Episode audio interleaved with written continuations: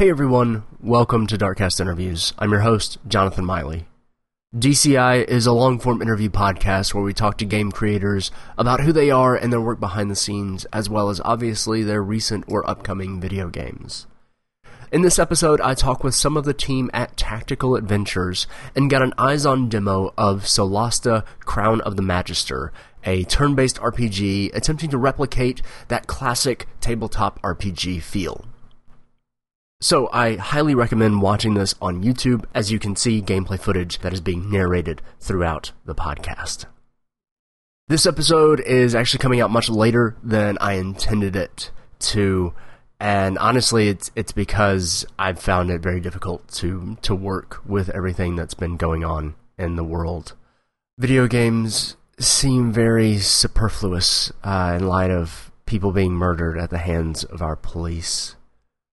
And I'm, sorry to bring things down so early in the podcast, but in light of this, I do want to take a moment of silence, specifically for Mr. Arbery, Miss Taylor, and Mr. Floyd.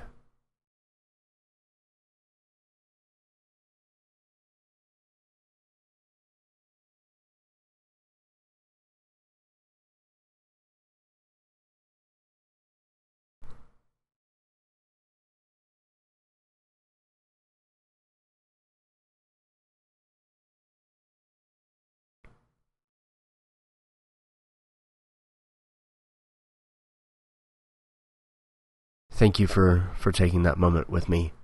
Um, normally, I would talk about all the other stuff that you can find links and show notes and all that stuff, but I'm not going to do that here. Uh, I just want to thank you for listening so much. Um, I hope that the rest of the show provides a nice uh, distraction from from our world. Um, that you can get some joy out of it. So, thank you for listening, and now on with the show.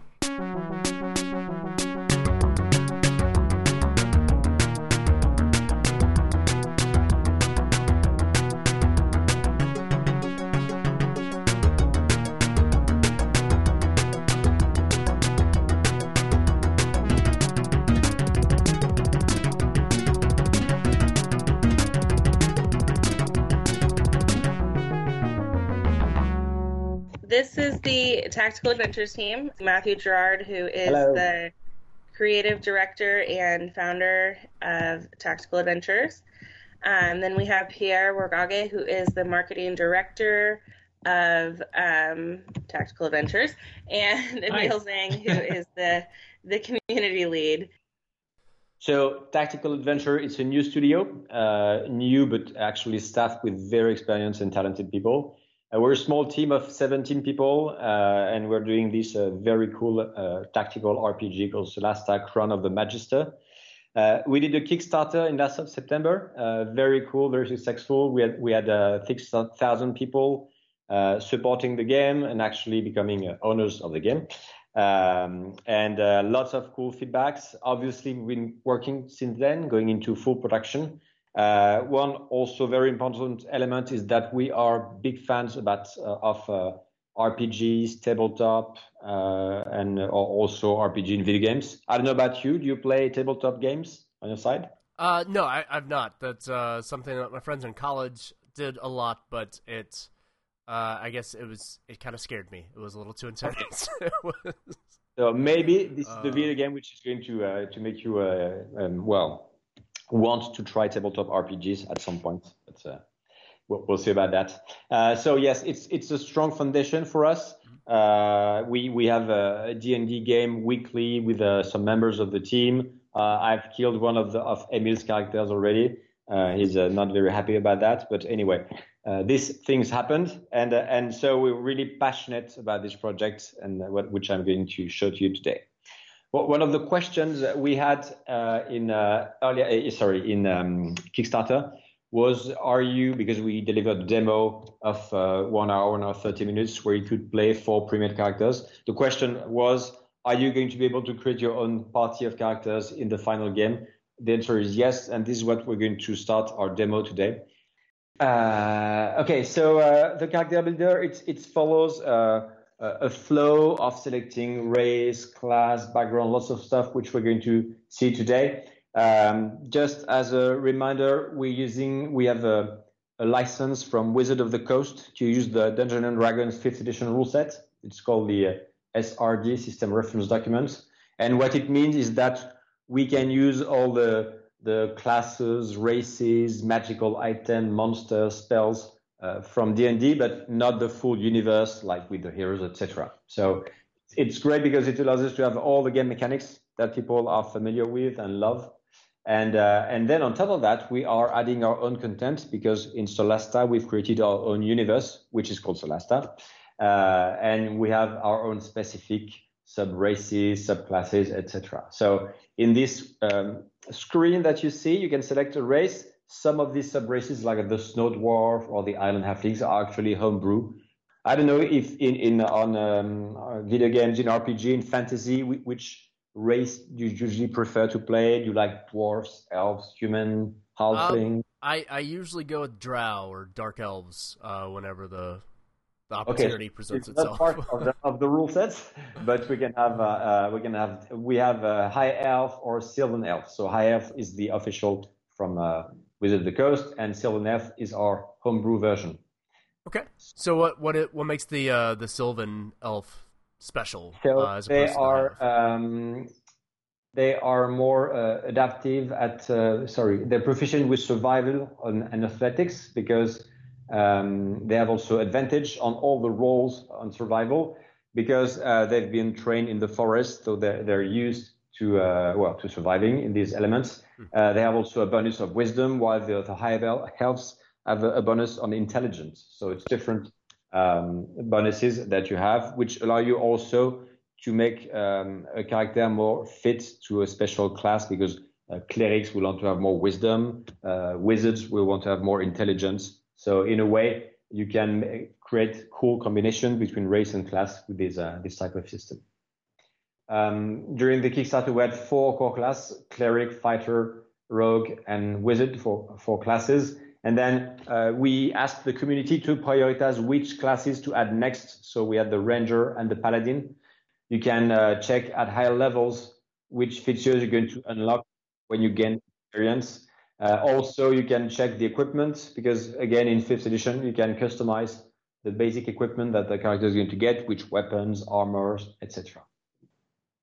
So, which one do you prefer to play? Do you want to play a, a cleric uh, fighting for his divinity, a fighter, a paladin, a ranger, more adapted to uh, to uh, woodlands and survival, uh, a rogue, a wizard? Uh, I'm going to say Ranger. It's a good choice, especially as you're going to need the wisdom uh, for the spells that the Ranger can cast at level two. So let's move on with that. You can also select for the Ranger, sorry, uh, you can select a preferred environment or a favored enemy, which is going to grant you some bonuses uh, when you travel or when you fight those enemies. And you gain more, you gain more of those uh, later on in the game. So does that create kind of, if you're in a particular environment, does that give you kind of a, I guess, home court advantage, as it were, or give you, um, I guess, additional damage or intimidation or whatever the case may be for particular enemies? Is that how that works? So for, for the the the favorite enemy is going mm-hmm. to grant you more damage. Okay. The more as you know this type of creature. Mm. So for uh, for uh, dragons, the more you know a certain type of dragon, the, the more damage you're going to do to it. Okay. And uh, and for the environment, um, it's uh, I mean uh, the the advantage is that while traveling, you would be more efficient at gathering food, by keeping your party away from uh, uh, wandering monsters, etc. So gotcha. we try to have features um, in the when you create characters which affect all the compartments of the game in various ways. So obviously the ranger is good for traveling and and facing certain type, certain types of monsters. Okay. Uh, and then we're going to pick a, a, background, so which brings you several things. Obviously a backstory, and then you, you're going to have a, a side quest uh, for each of the characters uh, with with uh, its its background, his or her background. The thing also in, in this game, which I, I did not uh, point enough clearly, is that you not only create one character, one main character, and then henchmen join you. The goal of the game is to play a party of four characters. So when you start the game, you create four of them. And obviously, what you have to do is to combine different powers, ability, specialties, etc. So again, with different backgrounds, you will have different stories for each of the character, which is very cool. Background also brings special uh, abilities and features, much like class and race. And finally, each background, as well as the alignment, uh, offers personality flags, meaning that by selecting uh, here for the aristocrat, you can check lawfulness, authority, uh, and then when you select an alignment like lawful good, lawful neutral, it opens also personality flags. And the combination of these four choices that you make at the bottom left is in a form of a tag cloud, actually. Um, well, it defines how your character, this character is going to react during the narration, the cutscene, the interaction with the NPC. So uh, rather than having uh, just a binary alignment system, we uh, we have enriched that with uh, a deeper customization of the personality of the character. So what it, this means is that with a, in this case, a very formal character uh, is going to speak uh, during cutscene in a more formal, educated way, uh, as opposed to a, a low-life uh, rogue, for example. Mm-hmm. And also, he will have special branches in the dialogues uh, to have sub-options, to have different choices when interacting with the NPCs. For each dialogue, we don't have uh, 20 possibilities. It's we we have dispatch in the narration places where being uh, sorry, is cynicist, uh, cynical, mm-hmm. uh, will give you a special branch at that point. And, and, obviously, when you play the campaign with this type of character, you're going to see the option appear. And then if you play with a different party of characters, you will have other options uh, appearing in other instances. So the, the goal is that to give the ability for the player to have a different experience while playing the game a second time. Okay. How much of that is uh, drastically changing the dialogue, and how much of it is kind of I guess, flavor text, as it were. I, don't have the exact numbers because it's uh, Xavier, our um, gameplay director, who is uh, handling the, the writers.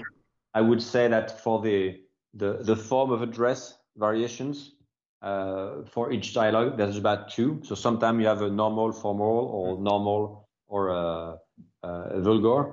Uh, and then also you have the branches and we try to dispatch all the specific stuff you can say uh, we try to dispatch that, I don't know, maybe 20% of the dialogues. So 20, uh, it's hard to, to give a, a, an accurate figure, but, uh, and also, uh, we cannot have so many options because we're a small studio, but right, we right. try to make the backgrounds meaningful, uh, and to, to use these personality flags to create, um, well, variety in what you can see in the game. Okay. Okay, uh, moving on to uh, ability scores. So it's a classical in RPGs. Uh, you have several options to roll your uh, strength, dexterity, etc. Uh, I prefer to roll dice. So I, have been uh, playing games where I rolled for hours until I had the perfect score. So that's an option you can have. If you prefer, you can have a, a point-based system. So you use um, a capital of points, and then you increase ability scores, and it can spend some points.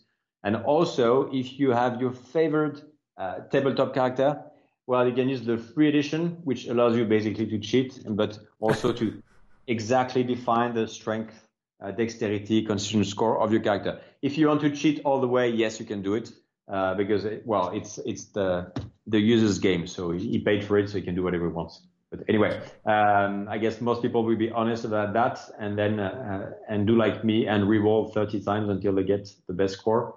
And then you can drag and drop the value to determine which is going to be your strength, constitution. Uh, and if you are also lazy, uh, you can just click optimize and it's going to uh, do it for you.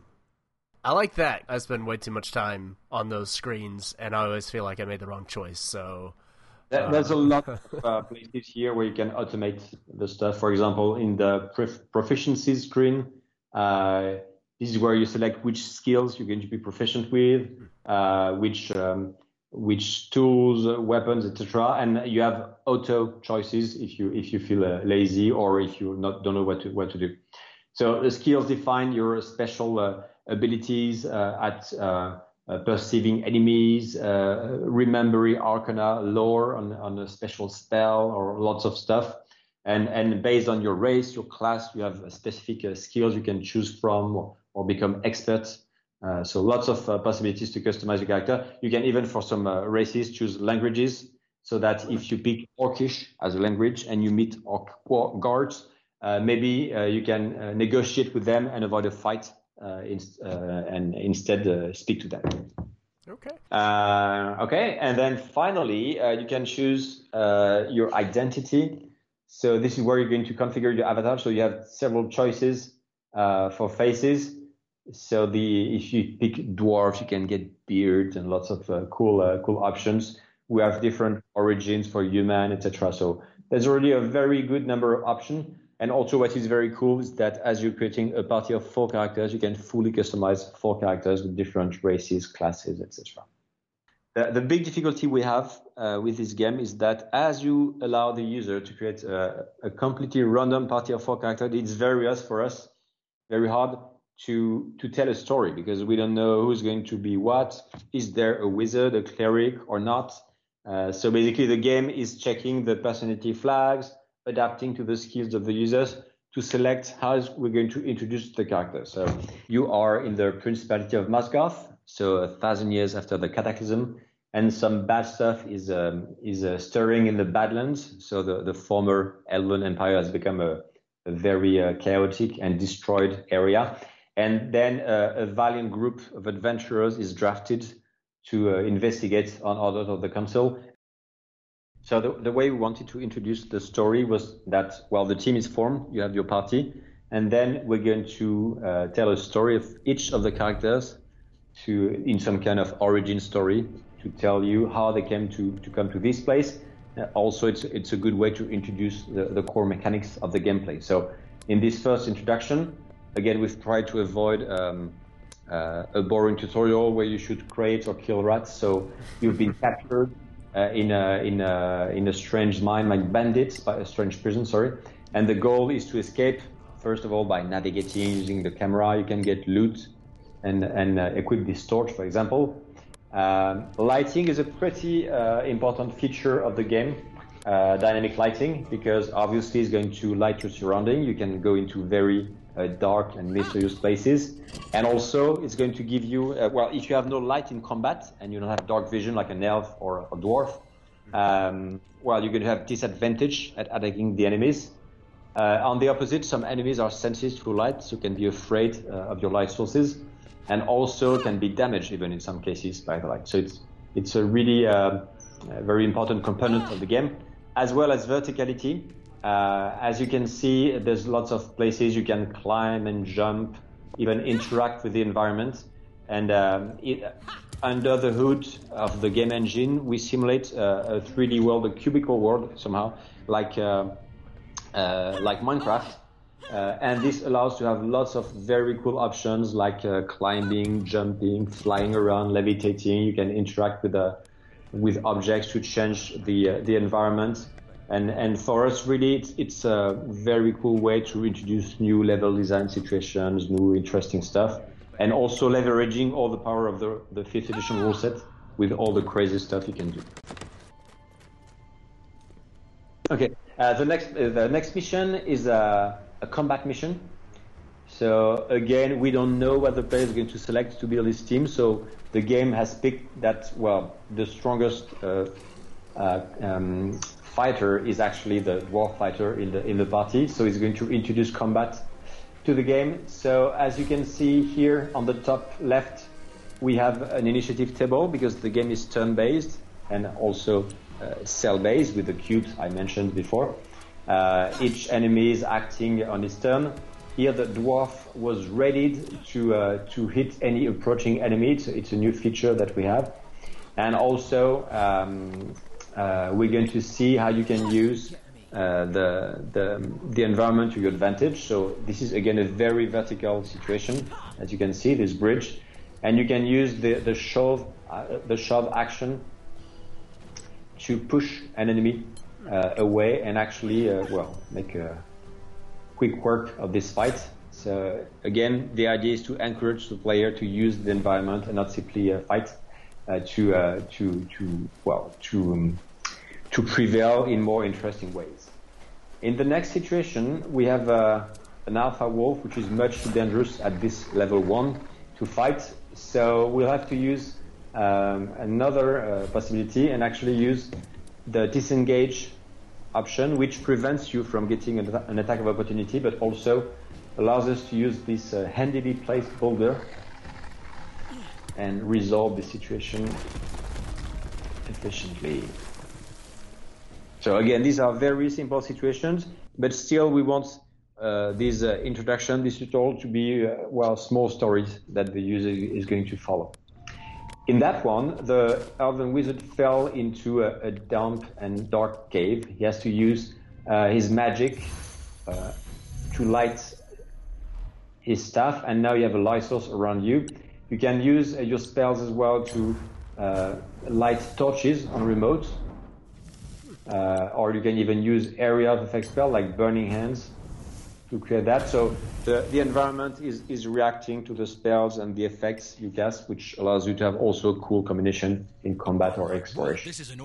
You also get to inspect strange totems or statues or ancient tomes and scrolls, and uh, which are going to give you lots of information because one of the goals of this game is to discover the universe of Solasta again, which we've created ourselves, uh, and which has lots of secrets to, to uncover.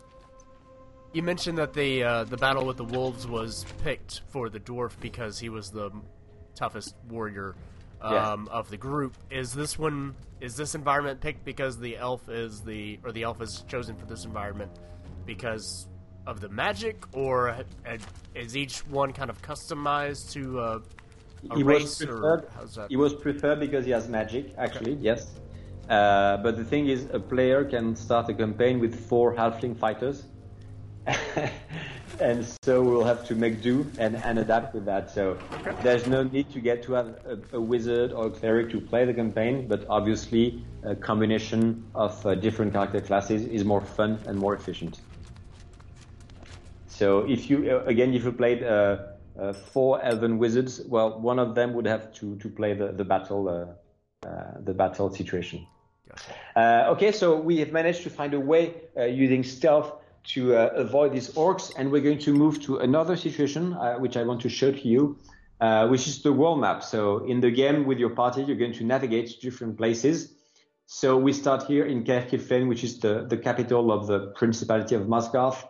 There's other duchies and kingdoms around competing for, for power. But your real playground is going to be west uh, in this large area, which, well, which is the Badlands, which is right now uh, uh, not discovered. So you can see some uh, some map uh, drawings on, on, the on the on them. But then you're going to explore lost cities, mysterious citadels, ancient tombs, etc.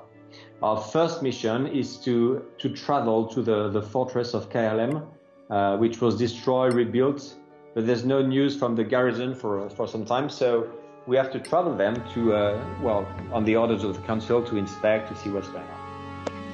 During the travel, you can gather uh, food, uh, crafting ingredients because there's a crafting system as well. You get to sleep, meet some people sometime, uh, camp, uh, craft, and uh, and also uh, sometime from time to time you're going to have random encounters.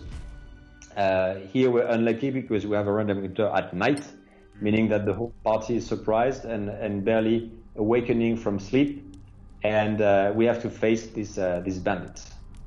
What's uh, interesting is that we have a day-night cycle system, uh, which changes dynamically, and uh, in, if you wait for some time in a location in a dungeon, you will see that the the shadows are longer and lower, and then night comes or sun rises when you uh, you wait some more.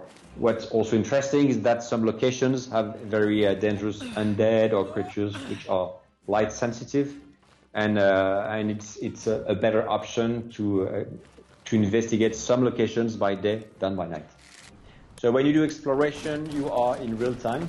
There's no uh, turn based, but as soon as the battle begins, uh, you go into uh, a turn based mechanics. Uh, so you can see again lots of verticality. We we love this. It's well, it's been a learning experience to to create exciting level design and situation. But now that we have the the engine and the tools, uh, we use it as much as we can. Uh, and in this situation, we're going to fight goblins, so not very strong foes, but still are pests because we're only level two and they have range attack, and they actually manage to hit. If uh, for players who want to have all the details on the attack, etc., the hit, the damage, they can check the console on the top right, which clearly explain who is going to do what with, with which with which odds and uh, and etc. Uh, also, another very important part of the game is that you are playing a party. You're not playing a single character, so you're playing different characters, different abilities, which uh, are supposed to be uh, uh, complemented. So for the rogue to do sneak attacks, he must have an ally next to a, a creature so that it's more efficient. Uh, you also have to use the environment, so you have cover point here with these uh, these uh, blockers and stones. Uh, you you can climb in combat, you can jump, you can do crazy stuff uh, because the, it's a very dynamic game where you can use to your advantage the environment. And in the, this uh, final situation, we are inside the fortress, which was somehow rebuilt, so hence all the, the scaffolding. And uh, well, there's lots of jumping, verticality, and also some monsters using verticality because these are flying creatures, uh, uh, flying snakes. They're not super strong, but they also are a because they can attack. Uh, uh, well, they, they, they move in places you cannot reach, so you have to use ranged weapons and spells, or maybe climb uh, on some of the props and structures to be able to to attack them. You can also ready an action uh, to uh, hit an enemy when it comes into contact, or an archer can shoot at an enemy when he, he becomes visible for the first time. So the, there's lots of possibilities. You can use even ready an action with uh, cantrips, so simple attack spells. Um, okay, so I guess uh, I've said most of my speech, um, and I will be, uh, of course, glad to answer any questions you have. Uh, how is death handled? I guess first, is it do you pass out in the battle and then once it's over, you're you're back, or? Well, if you if you um, if you drop uh, to uh, to a dying state, uh, a teammate can uh, can rescue you and stabilize you.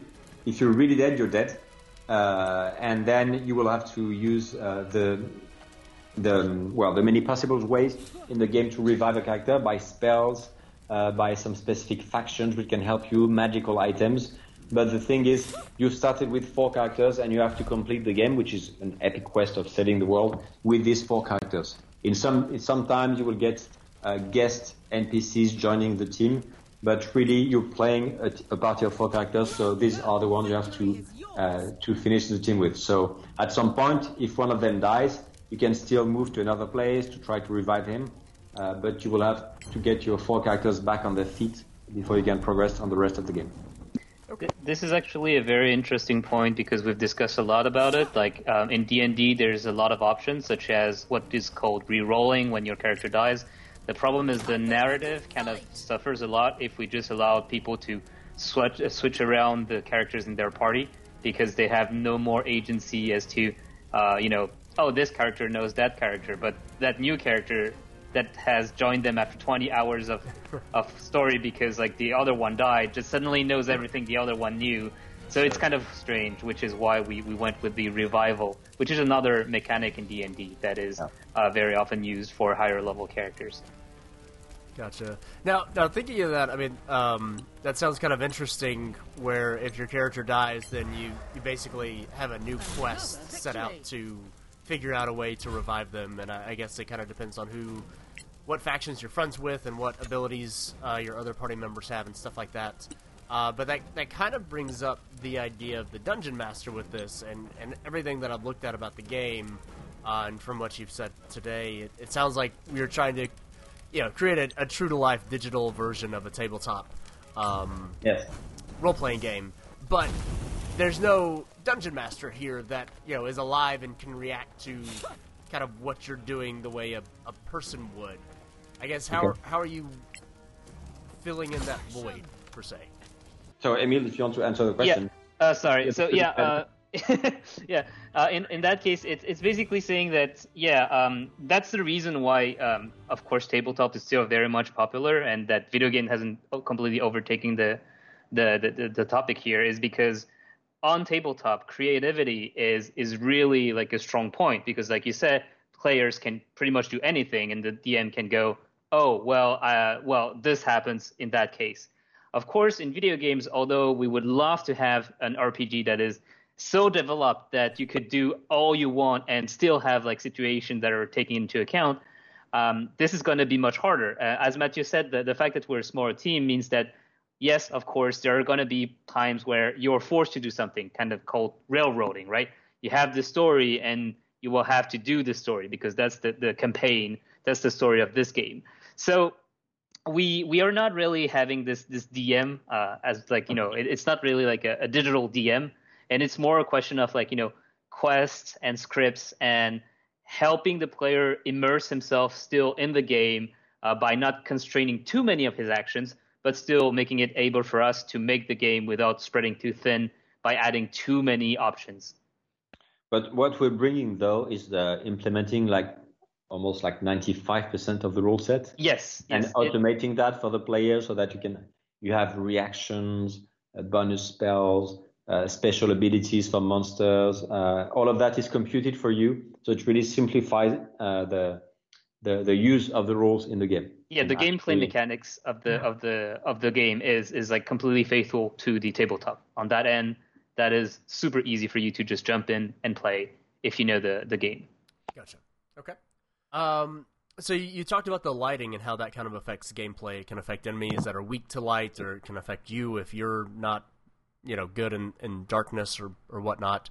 Are there any other sort of elements that react that kind of way? You were talking about being able to use, you know, like fire spells to light things, but uh, I guess does fire interact with other uh, elements of the world? Do, does water interact with the world? Is anything like that happening?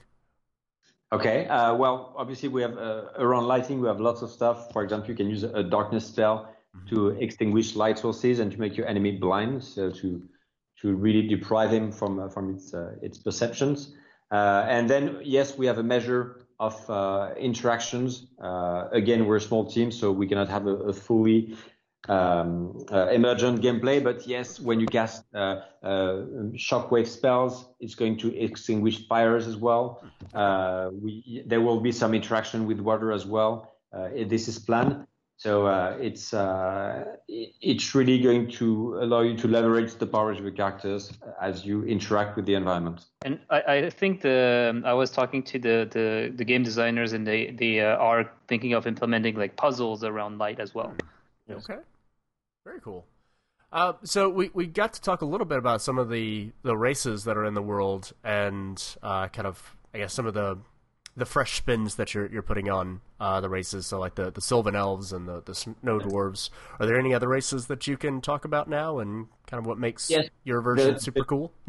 the two uh, Halfling races are unique as well uh, because we wanted really to tune them to our universe. Uh, so it's uh, well, special bonuses they have. And again, the, the idea was to connect them to the uh, Solasta universe. And also we have in the game uh, subclasses. So when you create uh, a paladin or a ranger or a fighter at level two or three or level one for clerics, you get to choose a subclass. And the subclass really adds new powers. For example, you can have a fighter which subclass allows him to cast spells or uh, a paladin which has uh, special powers when she, she reaches level 3. So there's 20 subclasses in the game which really allowed some uh, some uh, great customization and some of those are specifically tuned to Solasta. Uh, so the the paladins have the the oath of Tirmar, which is the ancient human empire, or the oath of the motherland, with a collection of power which heavily rely on lighting, on verticality for some of them as well. So um, building our own universe was a great opportunity to add homebrew content, which makes sense uh, uh, for the classes and races specific to this game. Sure, absolutely. Um, I guess I, I, think I know the answer to this, but uh, I'm going to go ahead and ask it anyway. Uh, tabletop role playing is usually a multiplayer uh, sort of thing. Is there any sort of split screen or so, online or anything? Very cool, obviously. again, uh, we're a small team, and and doing a multiple game, it's it's a great endeavor. And uh, if not only for QA, for example, it, it's huge, so it's sure. probably too big for us. Also, we we're not a, triple a AAA game. We're uh, um, we'll have a, a, different price range, uh, of course, mm-hmm. but we're still going to have a very cool single player, uh, action packed uh, experience. And uh, yes, probably in the future we'll look into that I agree, it's very cool. But again, uh, the the goal here is for one player to play a party of four characters and to learn how to combine them, use their special abilities. And yes, possibly in the future we can look into uh, doing co-op and stuff like that. But uh, for the main game and probably this game is going, we're going to stick to single player. Okay. Um, I, I guess kind of going back to when we were creating the classes and having the, yes. the optimization options and stuff like that. That that seemed really cool to me because I and I I don't play a lot of uh, turn-based RPGs, but I, I, do love a good RPG, and I can spend way too much time just creating characters. Um, but it, specifically with the, these kinds of RPGs, I'm I'm terrible at them.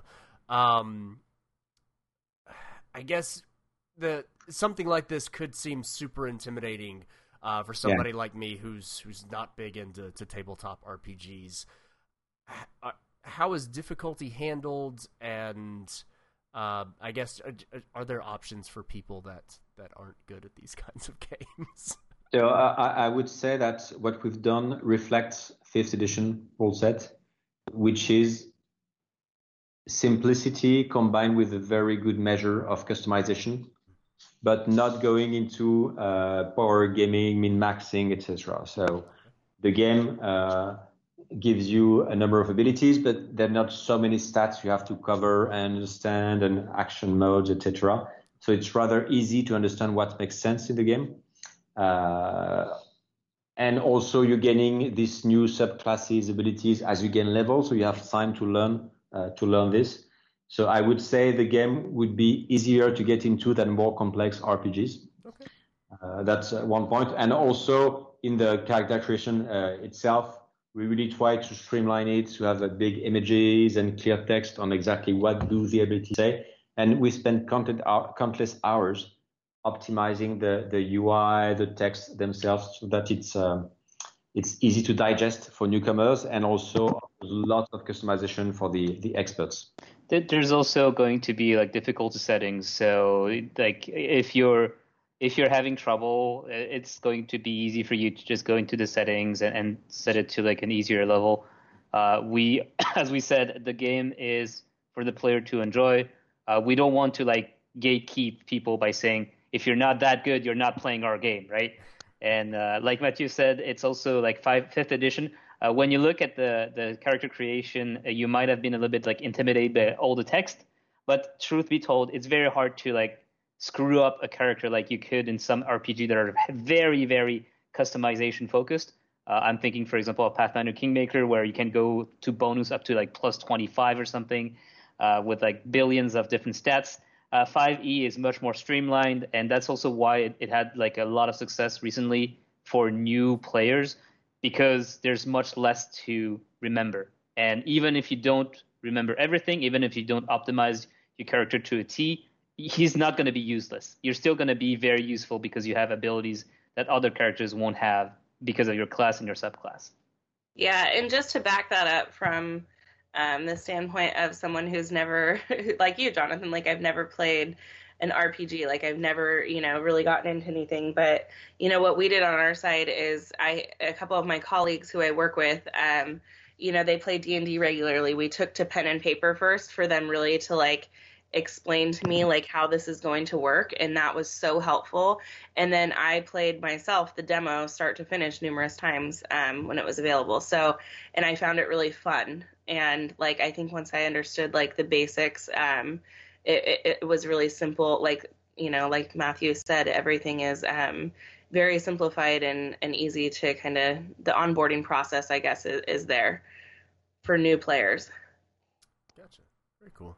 Um, speaking of the demo, uh, I know that that was available during Kickstarter, and looking at seeing it's not there now. Are you guys planning to bring that back out closer to, to launch for people to get a, a taste of it, or we you have to stay tuned. Okay. Uh, in not uh, too, too long ago to have some cool content you can play.